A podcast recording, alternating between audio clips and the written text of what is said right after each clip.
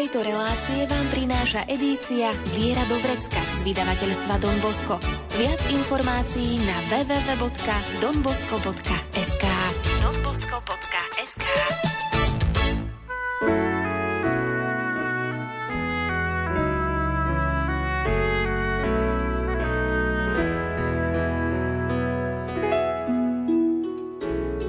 Viera do vrecka. Praktická príručka každého kresťana. Viera do vrecka.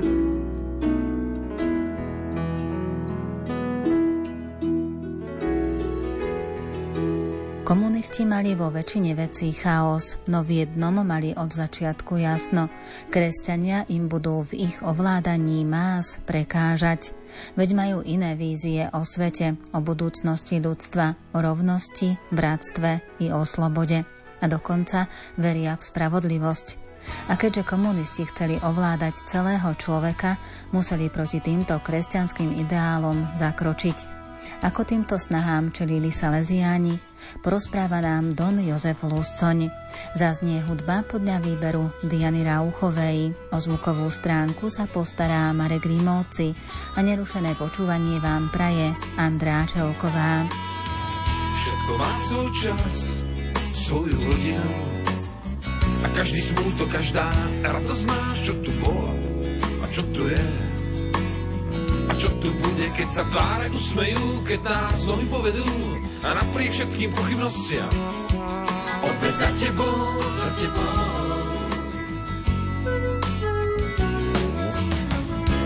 Príď k nám radosť týchto dní pre všetkých, čo bolo, bude opäť raz. Pieseň o nás, skúsme spolu uniesť trošku viac. Poďme teda od radosti, isto je tu čas milosti.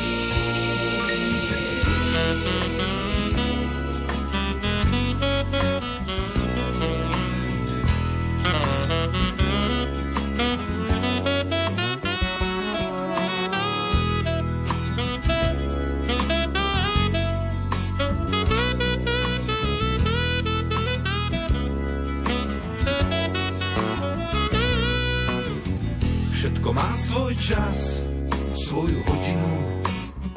Každý útek, každý návrat nás, čo tu bol a čo tu je. A čo tu bude, keď nás pália pohľady, keď nás niekto pohľadí a zrazu je ťa cítiť niekde nad nami, nad nami.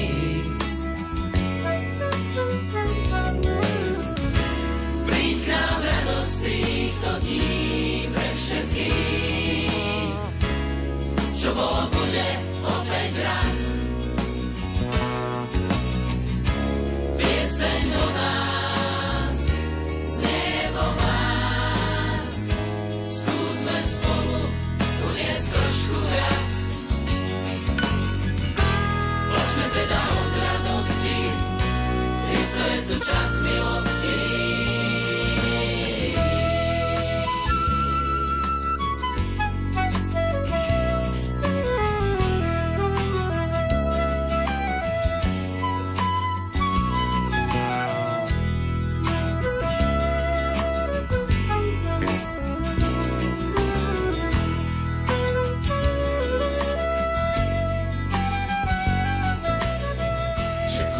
Svoj čas, svoju hodinu a každý smutok, každá radosť nás, čo tu bola a čo tu je a čo tu bude, keď sa tváre už smejú, keď nás nohy povedú svoju napriek všetkým pochybnostiam a každý smutok, každá radosť nás, čo tu bola a čo tu je a čo tu bude, keď sa tváre už smejú, keď nás nohy povedú svoju napriek všetkým pochybnostiam a každý útek, každá radosť.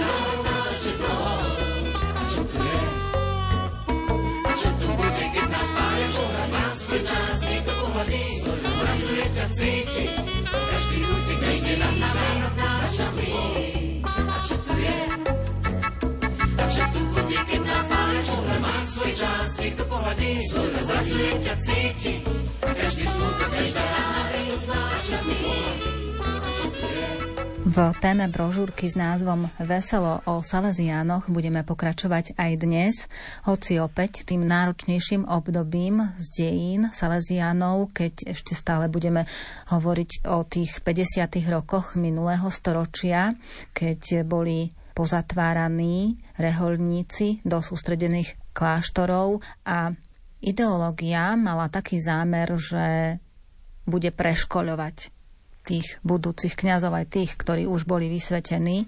A keď sme spomínali v predchádzajúcej časti aj tú Nimnicu a že mali tam zámer taký, aby zviedli alebo presvedčili jeden druhého, chlapec, dievča, aby možno uzatvorili manželstvo a opustili ten rehoľný život, ten duchovný život, na ktorú cestu sa vydali, tak to muselo byť tiež také náročné, keď museli byť pod takým pravidelným, doslova každodenným tlakom tých ideologických zamestnancov. Áno, tak to bol taký jeden tlak a myslím si, že tomu sa dalo aj odolať troška, lebo oni to mali predsa len sformované vo svojej duši také pozitívne. Ale na druhej strane, ako sa hovorí, srdcu nerozkážeš niekedy. Takže mierne sa to aj tak posúvalo, že niektorí už aj tak rozmýšľali, že či ozaj vydržať na tej ceste povolania, či sa neoženiť, kto vie, ako to dopadne so mnou. No sa v začiatku myslelo, že ten komunizmus bude len chvíľočku, ale zapúšťal korene. No a boli aj také novoty, ktoré sa páčili ľuďom, takže to už tak šlo, že asi sa to nevráti naspäť, lebo keď je podpora ľudu, takisto, tak no. Takže niektorí Saleziáni aj končili s povolaním. Je taký jeden teda zvláštny príbeh, spomína to jeden spolubrat v takej knihe svojej, že veľmi sa mu páčila jedna dievčina. Práve tam v takomto prostredí, že aj žmúrkal po nej. A že aj ona sa usmievala. No a že teda prehodili aj pár slov a tak nejak, ale len tak z diaľky a tak sa nejak ešte neosmeroval ten spolubrat na takúto cestu. No ale že raz, keď boli v kine, masa, chlapci, dievčata, tak sa rozhodol tak bližšie k nej približiť. A že v tom dáve ju tak chytil za ručku. No ale ona nič. Ešte raz nič. Tak čo sa deje? Tak potom odišiel, teda vyšiel z toho zástupu, z toho davu a pozeral na ňu, že kam, čo ide. A že zbadal zrazu, že má drevenú ruku. A tak píše, a to som si uvedomil, že Pán Boh mi chce povedať, nechytaj ty dievčatá za ruky, ty máš iné povolanie, ty máš byť kňazom, čo špekuluješ, drž sa svojho a tak ďalej. Takže aj také sa niečo stalo. Čo sa ale dialo s tými reholníkmi a aj s tými, ktorí chceli byť kňazmi, Saleziánmi? Don Ernest ich pozbudzuje, Ernest Macák, ale nachádzajú sa aj takí, ktorí sa rozhodujú, že by šli do zahraničia, doštudovať, dať sa vysvetiť, potom sa vrátiť, keď ten komunizmus teda pominie. A Don Titus to tak berie na seba a pripravuje výpravy. Prvá sa vydarila cez rieku Morava, ešte to nebola železná opona, dalo sa preplavať tú rieku, opatrne ísť na druhej strane, lebo tam bola ruská zóna, sovietská zóna v Rakúsku, to znamená, že tam ešte mohli byť nejakí špióni alebo nejakí, ktorí by ich prezradili a kontroly boli vojenské, sovietské, ale to sa tak miešalo, že zrazu tam bola zóna nejaká americká, anglická, všelijako to šlo, ale vyšlo to. A prešli cez Alpy, križom krážom, lebo nemali dokumenty, až do Turína. Tam sa pýtať, či to môže robiť, či nie. No tak aj predstavení naši saleziánsky v Turíne videli, že je to dobrá vec, treba zachrániť povolania. Tak sa vrátil Don Titus a berie druhú výpravu. Tá bola už taká dosť dramatická, to bolo myslím, že koncom októbra, okolo 30., pretože bola zima, mrzlo vtedy a oni tak robili, že natiahli lano, mali aj gumené člny, tam dali batožinu, v noci sa to všetko robilo a držiať sa toho lana potom prechádzali na druhú stranu. Ale lano prasklo a začali sa chlapci topiť. Nevedeli všetci plávať, takže Don Rafael Černý, mladý spolubrada, Titus Zeman, ten tiež bol mladý, okolo 35 rokov, to boli všetko chlapi plní energie, tak 2 hodiny zachraňovali tých ďalších. Veľmi premrzli. Že Don Titus tam stratil vedomie odpadov. Strašne sa zľakli títo bratia, čo? Že kto si mal slivovicu, takže no, masírovali, možno mu troška aj dali, že by nejak sa ocitol, no ale už neviem po koľkých minútach, ale prebudili ho teda k životu a pokračovali ďalej. Tak tá výprava tiež dobre skončila. Prišla zima, bola prestávka, Titus možno urobil troška aj taký neprezieravý krok, ale nikto nevedel, čo tí komunisti akože dokážu, alebo ako pôjde ich totalita a agresivita, ktorým smerom. Takže on, keďže čakal na lepšie podmienky, tak vraj mal sväté omše, nie že vraj, istotne, mal sväté omše z vysielača v Rakúsku. No a to sa dalo aj zachytiť a oni boli tiež bystri u nás, komunisti, takže to sledovali EŠTB a on si tak dovolil kázať. Takže vedeli, že je nebezpečný taký človek nejaký. No a on sa vám vrátil po tú tretiu výpravu marci na Slovensko. Dosť dramatická situácia tam vznikla, pretože mal ho kto si odviesť aj s tým prevádzačom, ale nejaká zrada tam bola, nejakí sa vracali komunisti z nejakej schôdze a našli tam na voze chlapa a tak ďalej, kto to je, čo to je, a tam to bolo pohraničné, takže taký pohyb, každý sa tam sledoval, lebo už tá totalita naberala na takej síle ešte väčšej, že sa vytvárala už pomaly tá železná opona. No a že vraj tam zabudol kdesi slovník a že bol podpísaný na ňom. Ľudia ho videli, visel tam na kríži zničený bol. Vlastní ho zradili, priznať sa nechceli, on vedel, kto to bol. Pre ľudí vytrpel, pre ľudskú lakomosť niesol si kríž. Ľudia plakali, mocne ho prosili, odpusť Ježiš. On trpel len za nás a niesol sám kríž a padal s ním na kolená. On trpel len za nás a niesol sám kríž a padal si na kolená. Na pleci ran mal, nohy skrvalené, kráčal ďalej. Každý krok znamenal tisíce hriešníkov, za ktorých trpel. Na kríž ho chceli dať, mnohí to kričali zaslepení. A možno tušili, že on je naozaj ten pravý Ježiš. On trpel len za nás a niesol sám kríž a padal s ním na kolená. Trpel len za nás a niesol sám kríž a padal s ním na kolená.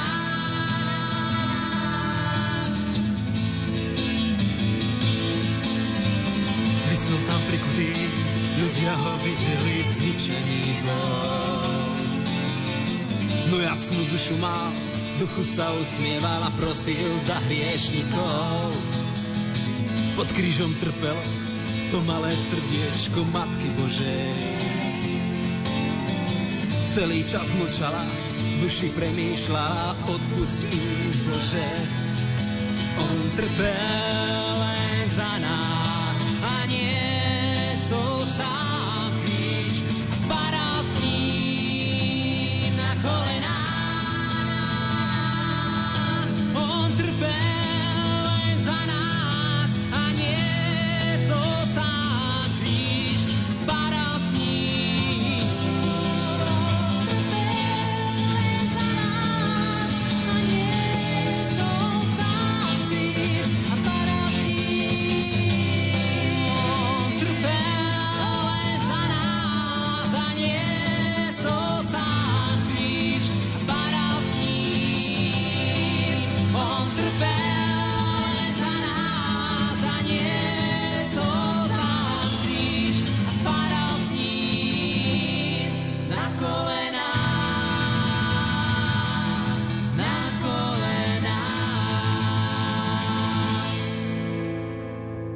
Ako ste spomínali, medzi mladými sa našli takí, ktorí prejavili záujem o kňazstvo či rehoľný život a mali odvahu ísť do zahraničia.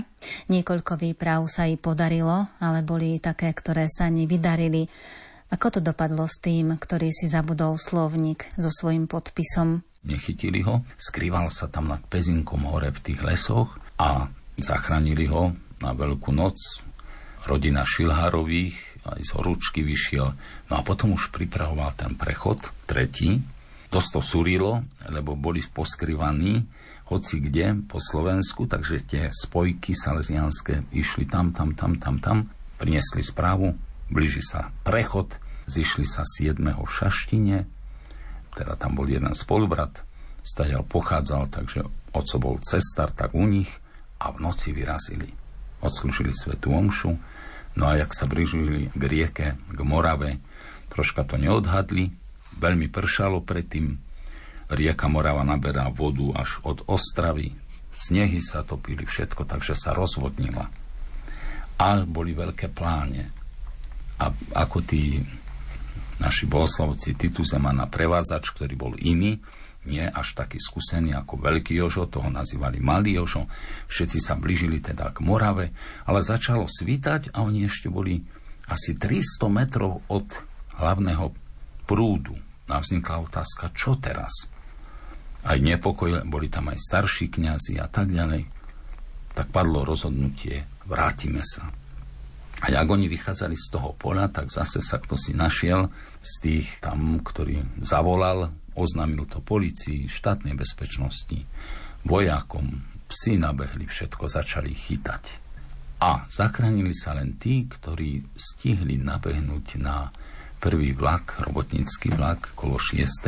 a odviezli ich do Bratislavy, takže sa roztrusili a ostatných pochytali.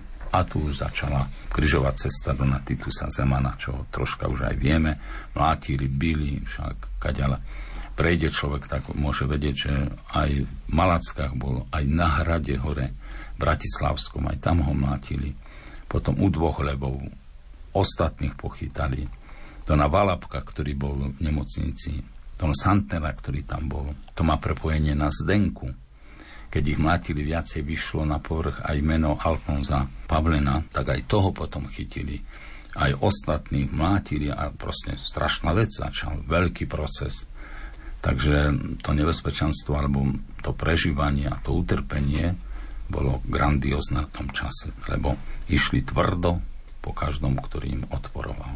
Išli tvrdo, ale na druhej strane nemali záujem, aby vytvárali mučeníkov, alebo aby sa stávali z nich mučeníci. A ten režim postupoval tým spôsobom, že dával vysoké tresty. Peňažné alebo odňatia slobody a občianskych práv zbavovali všetkých tých ľudí a vydávali veľké množstvo tých rozsudkov. To boli množstva ľudí, ktorých takýmto spôsobom odsudzovali. Áno, oni nechceli mučeníkov, pretože jednak by to hodilo zlé svetlo na nich. Po druhé, mohlo by to byť takým vzorom pre ďalších. Aha, veď oni sa nebali zomrieť, tak ani my sa nebojíme. Je zaujímavé, že teda tí, ktorí mučia, predsa nechceli nejakým spôsobom vyrábať mučeníkov, tak ich posielali potom tesne pred smrťou alebo dobitých nejakých takých, že domov. No a tak to platilo aj o Zdenke, ktorú v podstate už ďalej nemohla ísť, tak ju poslali. No a nedá mi nespomenúť osud jednej pani Olbrichtovej, ktorá bola kuchárka na Záhorí u pána dekana Karvaša. A ona v tej tretej výprave mala len taký maličký podiel, že pán dekan ju poslal po jedného kňaza, ona mu tam doniesla listoček, že už sa ten útek blíži. No ale keď ich mučili už potom, tak prišlo, že aj ona má v tom prsty nejakým spôsobom a jej meno vyšlo na vonok. Tak predstavte si, s kým si spolupracovala, prezrať mena dookola, výsluchy a ju mučili tak, že dali jej pásku na oči, podviazali ju lanom a hodili do Dunaja. A keď sa topila, nevedela, čo sa robí, tak ju vyťahli vonku. A si predstavte ženu nevinnú takto mučiť. Ona aj vypisovala, že je rakúska občianka a tak ďalej. Nič, odsudili ju, dostala 6 rokov a zomrela na tuberu potom vo väzení. Takže tam je veľmi veľa takých mien, ktoré si zaslúžia našu úctu a vidíme, že aj tá sloboda, alebo to, čo teraz žijeme, že to nevzniklo len tak, že samo to prišlo, ale proste tam platili za to ľudia. Skladáme budúcnosť zo snov. Slobodný sa vraciame späť do kov. Sme voľní vtáci bez krídel. Verí len ten, kto uvidel.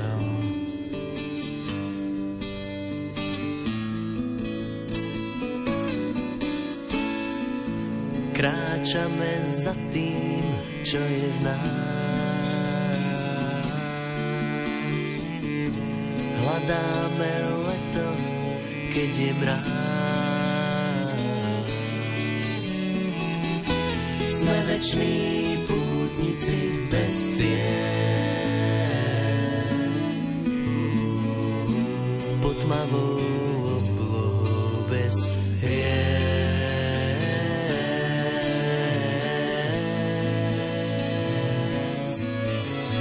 Slepí, ale kráčajúci.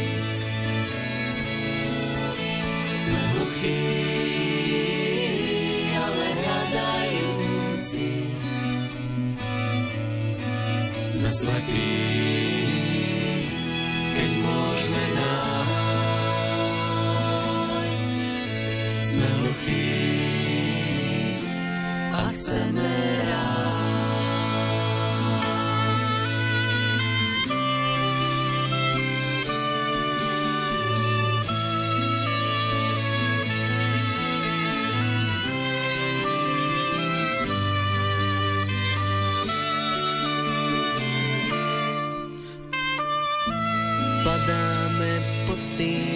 Čo je v nás a chceme niesť, čo pridá čas. Sme veční pútnici bez ciest, pod tmavou oblohou bez hriech.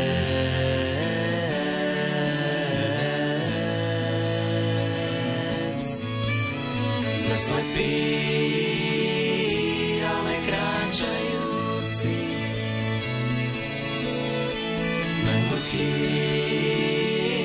ale hľadajúci. Sme slepí,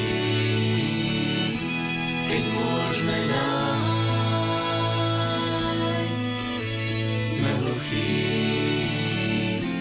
a chceme rád.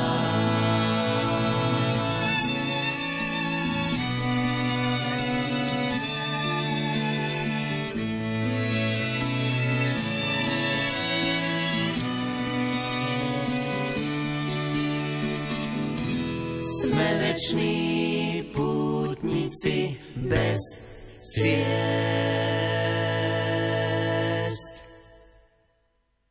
Pripomente nám aj, čo bolo s dnes už blahoslaveným Donom Titusom Zemanom. Vieme, že Don Titus Zeman bol odsudený na 25 rokov. On čakal, že dostane trest smrti. No ale tam to zdôvodnili nejak pri súde, že vzhľadom, že sudcovi známu vec, alebo teda nepovedali prečo, takže odhliada súd od najvyššieho trestu, ale že dostáva teda 25 rokov, 10 rokov straty občianskych práv, prepadnutie majetku, niekedy ešte museli platiť za ten súd, tie trovy súdne, že to bolo absolútne nehorázne, čo sa dialo, taká nespravodlivosť obrovská. V tejto súvislosti je vhodné spomenúť aj ďalšie meno Saleziána, bývalého aj direktora, dona Andrea Čelková, ktorý tiež bol odsúdený a v súvislosti aj s Titusom Zemanom spomenul to, že Don Dermek dostal menší trest. Tak Don Dermek to bol taký obľúbený Salezián, plný humoru, veľmi inteligentný, neskorší totalitný provinciál, ktorý mal aj také vtipné poznámky, také ako častar som slovenský, takže on to vedel tak dobre komentovať. No a tiež, keď chytil to väzenie, on dostal 12 rokov. Myslím, takže on takto zafigľoval, ako ste teda povedala. No a ešte možno je zaujímavý aj ten osud Ernesta Macáka, pretože on urobil analýzu toho, stretol sa s ďalším prevádzačom, Saleziánom, prečo k tomu došlo a tak ďalej. A pokračovali ešte tie prechody. A ďalšia vec je ešte taká zaujímavá, že on chodil stále za tými bratmi a keď raz bol v Prostejove, tak prišiel tam, sľuby išli skladať mladí Saleziáni a predstavte si, už to nejak bolo tak prezradené, alebo tak nejakým spôsobom ho sledovali, hoci si dal fúziky naraz a okuliare, mala čiapku, takže ho tam zatkli. A jemu veru povedali, že živý nevyjde. A on, keď to aj počul, tak sa rozhodol, musím nejak sa dostať spod toho tlaku, tak začal hrať blázna. A osobne hovoril, že mal som taký dar, to už potom, že som dokázal zaplakať, kedy som chcel. On študoval psychológiu aj filozofiu na Univerzite Komenského, tak iste aj tam sa niečo priučil, aby to vedel hrať, ale aj tento dar, že zaplakal, kedy chcel. No a tým pádom mu to aj vyšlo, pretože ho prepustili na slobodu, ale dávali mu predtým aj elektrošoky a proste strašné veci, že či ozaj hra toho blázna, či nie. No a keď vedel to nejak zahrať, tak potom komunisti nechceli platiť na jeho pobyt v žalári, takže vo Vyštuku býval u rodičov, ale mama vedela, že je zdravý. A ešte žije jeho rodina, tak som sa pýtal, že ako hral toho blázna. A on, že išiel, teda tá pani mi povedala, že šiel za vozom a tvaril sa tak, do zeme pozeral, nepozdravoval, kýval sa, proste taký uzavretý, že bol. 13 rokov to hral a potom v 68, keď prišlo obdobie uvoľnenia, tak jeho brat bol v Taliansku, tak on ako vycestoval, s rodičmi dovolili mu to a už potom tam zostal. Ešte sa neukazoval, lebo to bola doba nebezpečná, čiže sa neukazoval ako kňaz, ale mnohé sestričky tam spovedal a pôsobil medzi bratmi, ale potom veľmi pekne po páde totality, po tej nežnej revolúcii sa vrátil a bol našim provinciálom. A on napísal mnohé spomienky, z ktorých teraz aj žijeme, alebo vieme, ako to tá generácia prežívala. Prebudený premýšľam, každé ráno sa pýtam seba sám.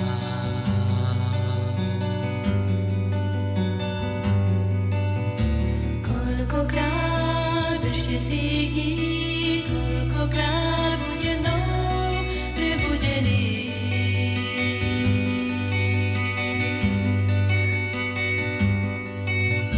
Zabudám po každý krát ďakovať snom, ďakovať svojim túžbám. Zabudám, že na tento svet som vôbec nemusel prísť.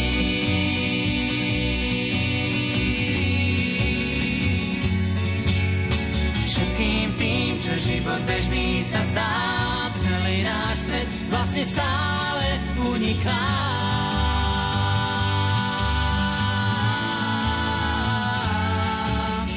Keby tak spev stačil len, bol by som schopný o tom spievať mnohokrát.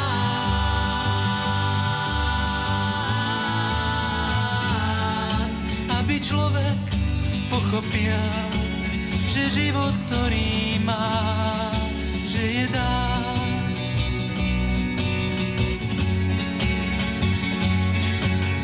Všetkým tým, čo život bežný sa zdá, celý náš svet vlastne stále uniká.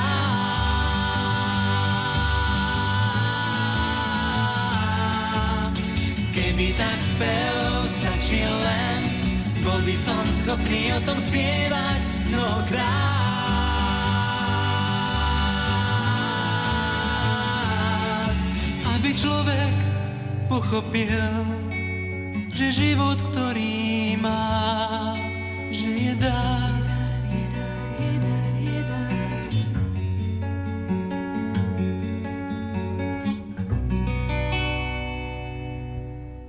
Určite by sme mohli spomenúť aj to, že boli mnohí Saleziáni vo väzení a boli vo veľmi ťažkých podmienkach v uránových baniach v Jáchymove, kde prichádzali aj o svoje zdravie a aj robili v náročnom prostredí a tiež to tam nebolo jednoduché, ale oni sa napriek tomu všetkému nevzdali a nezlomili ich. To je na nich, na tej generácii Saleziánov také veľmi zaujímavé. Ja to hodnotím tak, že boli veľmi dobre sformovaní, to znamená, mali veľmi dobré spojenie s Bohom. A vedeli, že treba aj platiť za tie úspechy, ktoré predtým boli. Takže aj to utrpenie prijali, no a to už s nimi začali narábať ako s vecami, až tak povedzme, alebo s číslami. Ja sám som prešiel teda tie väznice, bol som aj v Mirove, tam nepustili nás dnu, ale teda zvonku, aj Valdice, aj Leopoldov, tam som bol teda vnútri, aj v Ílave, aj inde. A všade, kde išli títo spolubratia, tak boli gňavení jednoducho. A v Jáchymove, vieme teda, čo to je za miesto, že tam v stredoveku ťažili striebro, odtiaľ pochádza aj názov dolár, pretože toto bolo tam veľa toho. Potom vieme, že sa tam našla uránová ruda, bola tam Maria Skodovská Curie s manželom a objavila tam to rádium.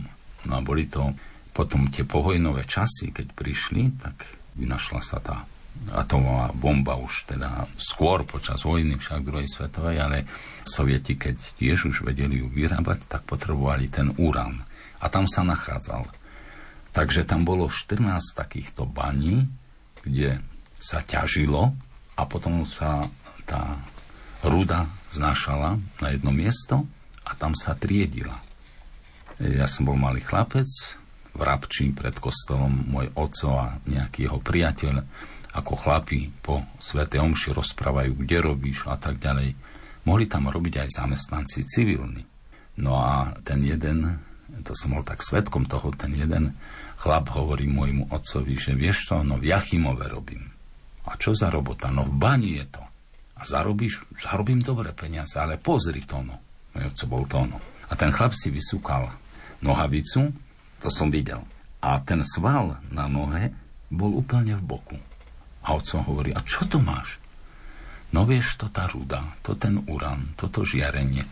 A ten chlap si to napravil, ten sval pobuchal po nohe a hovorí, teraz mi to 2 hodiny vydrží. Čo takto to meso odpadávalo. No a tam, keď zvážali tú rudu, tak tých chlapov, ktorí to triedili, druzgali a dávali do bedničiek a potom sa to odvážalo do Sovietskeho zväzu, tých nazývali mukel, muž určený k likvidácii. A najviac tam bolo kňazov. A že keď tá bola taká rozprava, že Sovieti hovorili, že tam dáme Nemcov, zajacov, takže naši komunisti povedali, my máme ľudí dosť. Tak vymenilo sa tam okolo 75 až 80 000 našich ľudí, tých, ktorí boli aj nevinní, aj ktorí boli v povstaní, alebo tí, ktorí bojovali proti nacizmu v iných armádach a tak ďalej. Ale bolo tam nesmierne množstvo teda aj kňazov a mnohí z nich aj zomreli skutočne. A tam sa ocitol aj Titus Zeman, aj ďalší, aj Anton Srholec. No a to nielen bola tá robota veľmi ťažká, ale aj to bývanie, to boli také drevené baráky, v zime tam mrzlo, už museli piecku uzavrieť a neprikladať drevo okolo 7 večer. Tam spomína, že taká epizódka Don Srholec s tým Titusom, keď taká rozpráva je, tak, že ten hovorí, pozri, chrup umelý mi tu zmrzol, ja ho nemôžem vyťahnuť z pohára. Čo v takej zime spali, čo tam, kde si mal v poháre, svoje zuby a zrazu aha. Nedalo sa, lebo boli zamrznuté v lade. Býval v svojom svete a žil si celkom fajn. Nikto z ľudí nestál pri ňom, no viem, že nebol sám. Mal kvety, ktorým hrával, mal čas privítať deň. Mal nádej, s ktorou zaspával, skrátka žil som sen.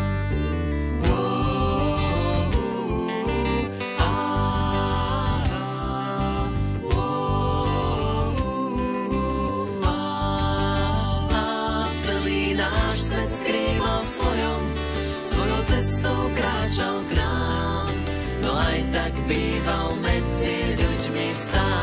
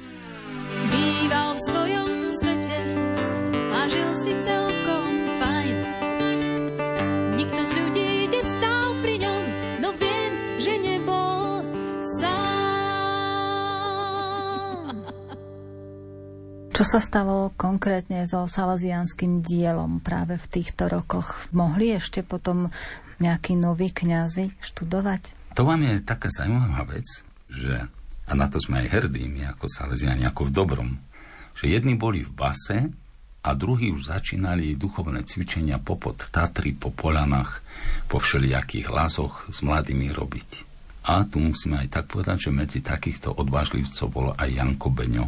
A sú aj také fotky z Terchovej z roku 1952, kde na nich sú teda v pionierskom oblečení, alebo to bolo v mode, to bolo krycí manéver, že majú duchovné cvičenia. Ešte jeden z nich aj žije, Janko Tocky, ktorý je v Žiline.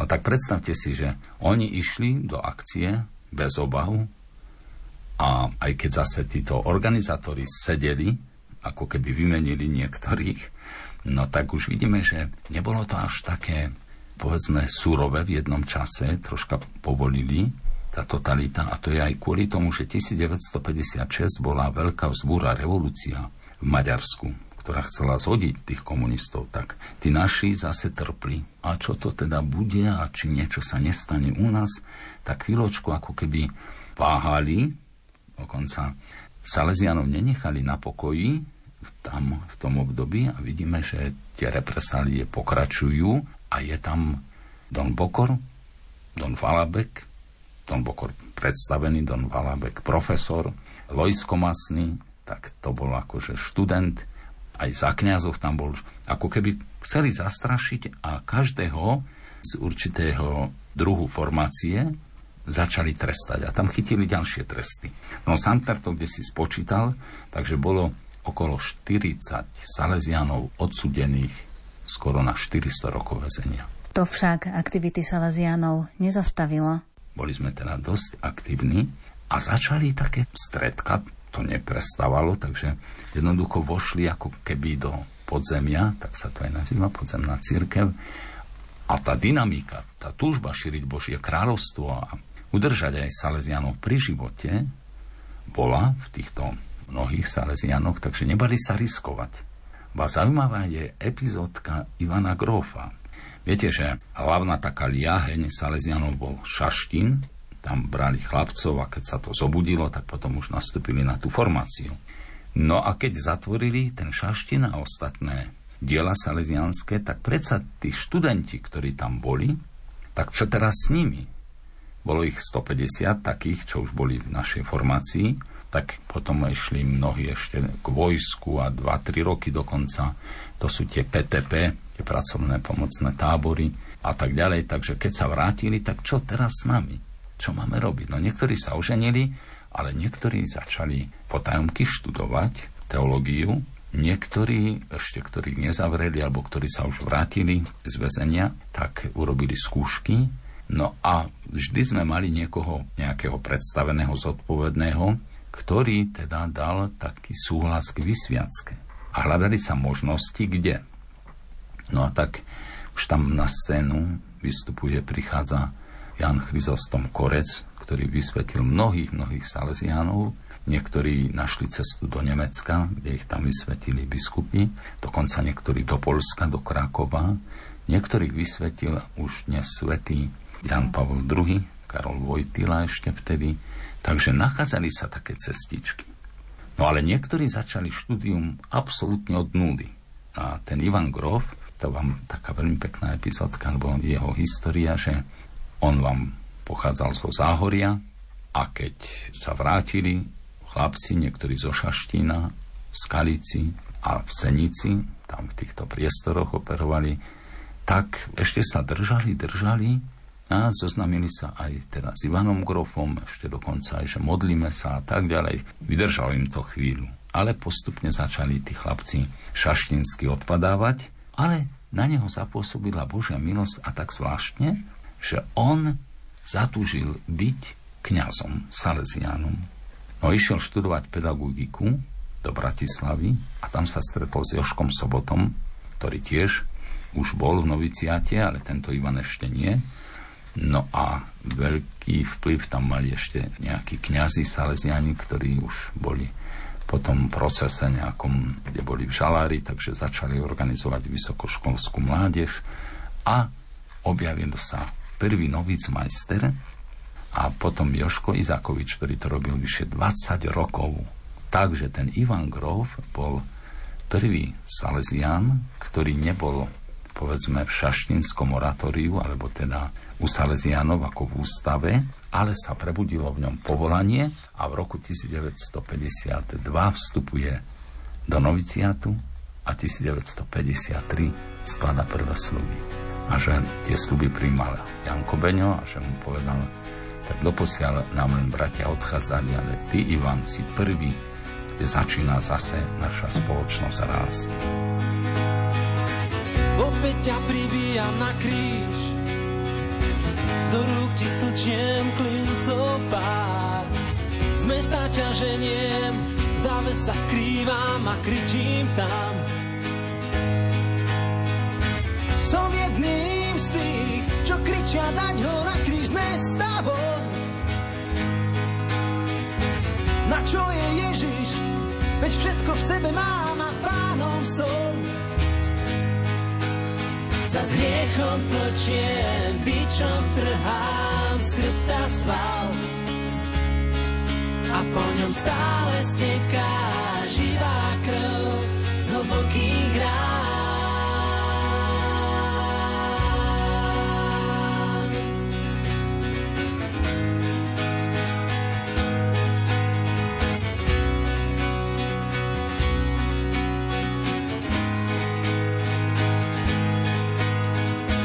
Cítim, že v ruke byť stále zvieram a udieram.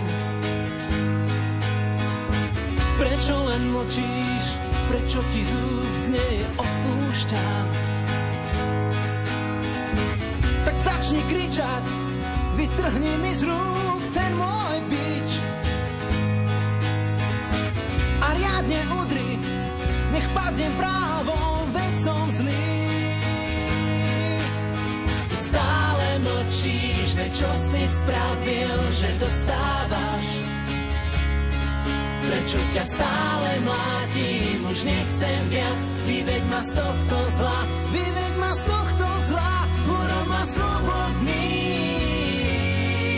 urob ma slobodný, urob ma slobodný, urob ma slobodný. Prosím, príď do mojich rán, nech s tebou nesiem kríž. Poznáš, čo v sebe ukrývam, chcem spievať meno Ježíš. Ježíš, to meno spievať chcem, Ježíš. Ježíš, to meno spievať chcem, Ježíš.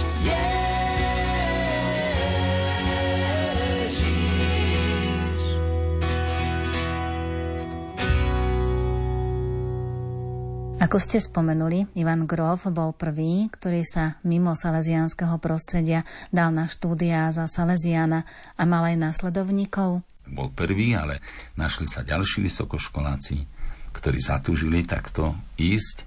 Ten Ivan je zaujímavý aj v tom, že ja si myslím, že ako v dobrom pre slovenskú cirkev urobil veľmi veľa dobra. Lebo on vám bol taký typický záhorák, on sa vám nebal. Býval s tým Joškom Sobotom, tam je taká epizódka, že zrazu čosi na toho Sobotu prišlo, veď vedeli, že bolo v noviciáte, takže sledovaný bol a prišla eštebe. Zobrali ho na výsluch. A oni bývali spolu a že ten Ivan Grof hovorí tým kožených kabátov, že počúvajte, idete do mesta? Že áno, a idete okolo Univerzity Komenského? A on, že áno. A nezviezli by ste ma tam, ja tam študujem. Takže aj ho zviezli. Takže to je nezvyčajné. Človek by radšej zduchol z dohľadu a skrútil sa, ale teda on nie a tak to ide. No, veľmi tužil stať sa kňazom, ale ten Izákovič, ktorý ho viedol, mu len hovorí a študuj a nerovanie apoštolát, ale aby si bol múdry. No a on všetko skoro doštudoval. To má takú určitú následnosť však, že filozofia, starý zákon, nový zákon, dogmatika, morálka a ďalšie disciplíny. A že raz tak na stretnutí hovorí tak nesmelo, a že nemohol by som byť vysvetený. A že ten Don Izákovič mu hovorí, vieš to, ale ty nemáš túžbu potom, veď ty si mi o tom ani nehovoríš. A ten Ivan, on to píše vo svojich spomienkach, teda ja, ktorý takto túžim, ja málo hovorím. A že mu každý raz už potom hovorila, kedy bude vysviacka? A už by som mohol byť, až to bolo nepríjemné. A predstavte si, v roku 1959 veľká akcia, kto pozná, alebo poznal Dona Izákoviča, Joška, tak vedel, že to nebol športový typ, že to bol taký svätý človek, uzobraný, ale ten šport ho obišiel. A že zrazu dostal ten Ivan taký odkaz, že bude vysviacka. Choď do Blumentálu, potom uvidíš ma s raketou pingpongovou, tu bude signál pre teba, či to ide, či to nejde. Tak si viem predstaviť Don Izákoviča s tou raketou tenisovou, kto jak to držal. No a tak ešte Joško Kozmala, ďalší spolubrat, spolu teda išli na byt, alebo tam, kde býval Don Kozmal, Joško Kozmal, a tam ich pán biskup Korec vysvetil. Takže to bolo 1959. No a ďalšie povolania šli a ďalšie, takže to už sa nedalo zastaviť, ale procesy ešte neprestali zo Saleziánmi. Ešte sa ďalšie aj dostali, dokonca mnohých zomreli. Dokonca boli, až tak môžem povedať, že umúčení. Našli aj v Terchovej Saleziána, pred dverami, aj inde. Takže tá dráma pokračovala, ale títo bratia platili. Takže my môžeme tak až povedať, že tá barbarská noc zachytila 288 Saleziánov a keď padla totalita, tak nás bolo 290.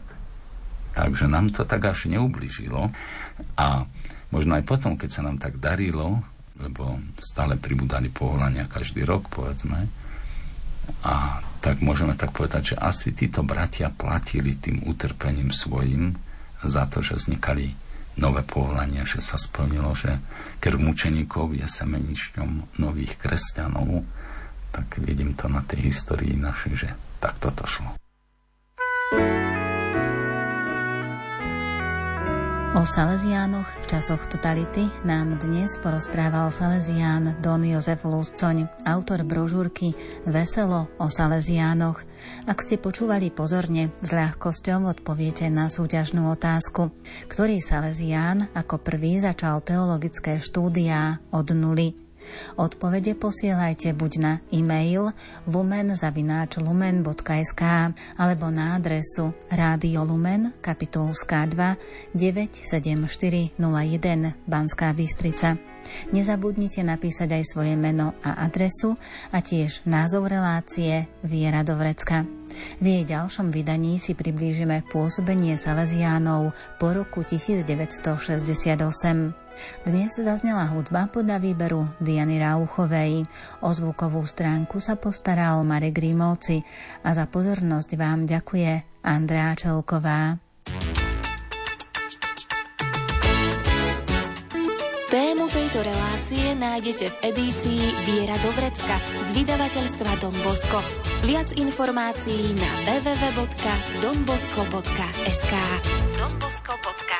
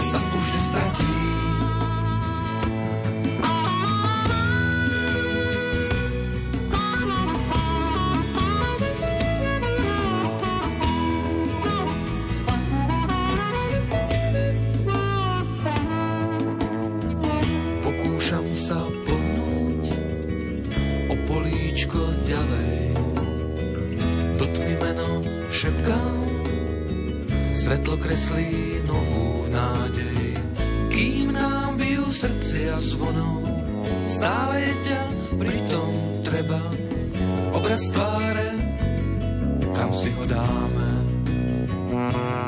obraz neba. Tak som teda tvoj, ale prosím pri mne stoj, keď sa budem smiať, neboj sa dodať, že horí, ale nepáli, že bolí, ale zdá sa ti, že to puto v nás sa už nestratí.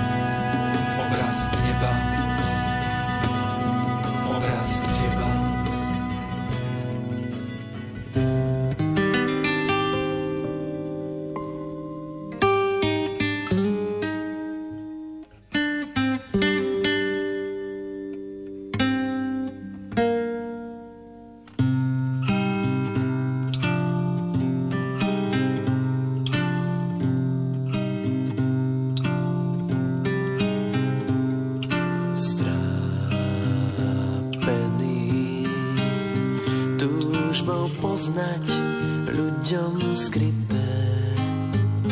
Postávame v prízemí ako steblá výchrom zbité.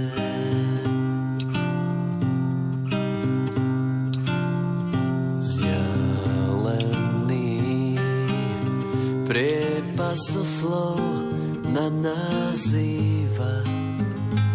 Neprejdem ňou, som len sám. Jazdec, čo za koňom krýva. Nájdem nás, rovná ti starý pán. S ním spoveď pán za schrotých rán.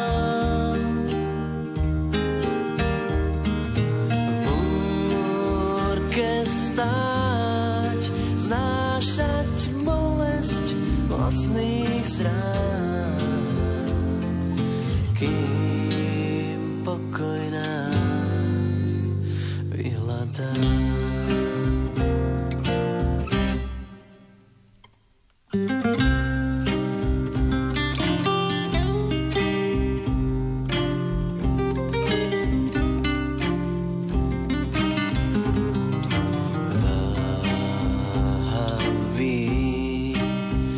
Starý čbánok ľudských duší placho siete rozbalí. Málo má ten, kto len tuší. Zrádzaný múdrosť dávno nemá pán. Zvykneme si v prúde dní, vieme prežiť, skúsme dávať. Nájde nás nová nádej, starý pán. S ním spoveď pán za schrotých rán. V búrke stáť, znášať bolesť vlastných zrán, kým pokoj nás vyhľadá.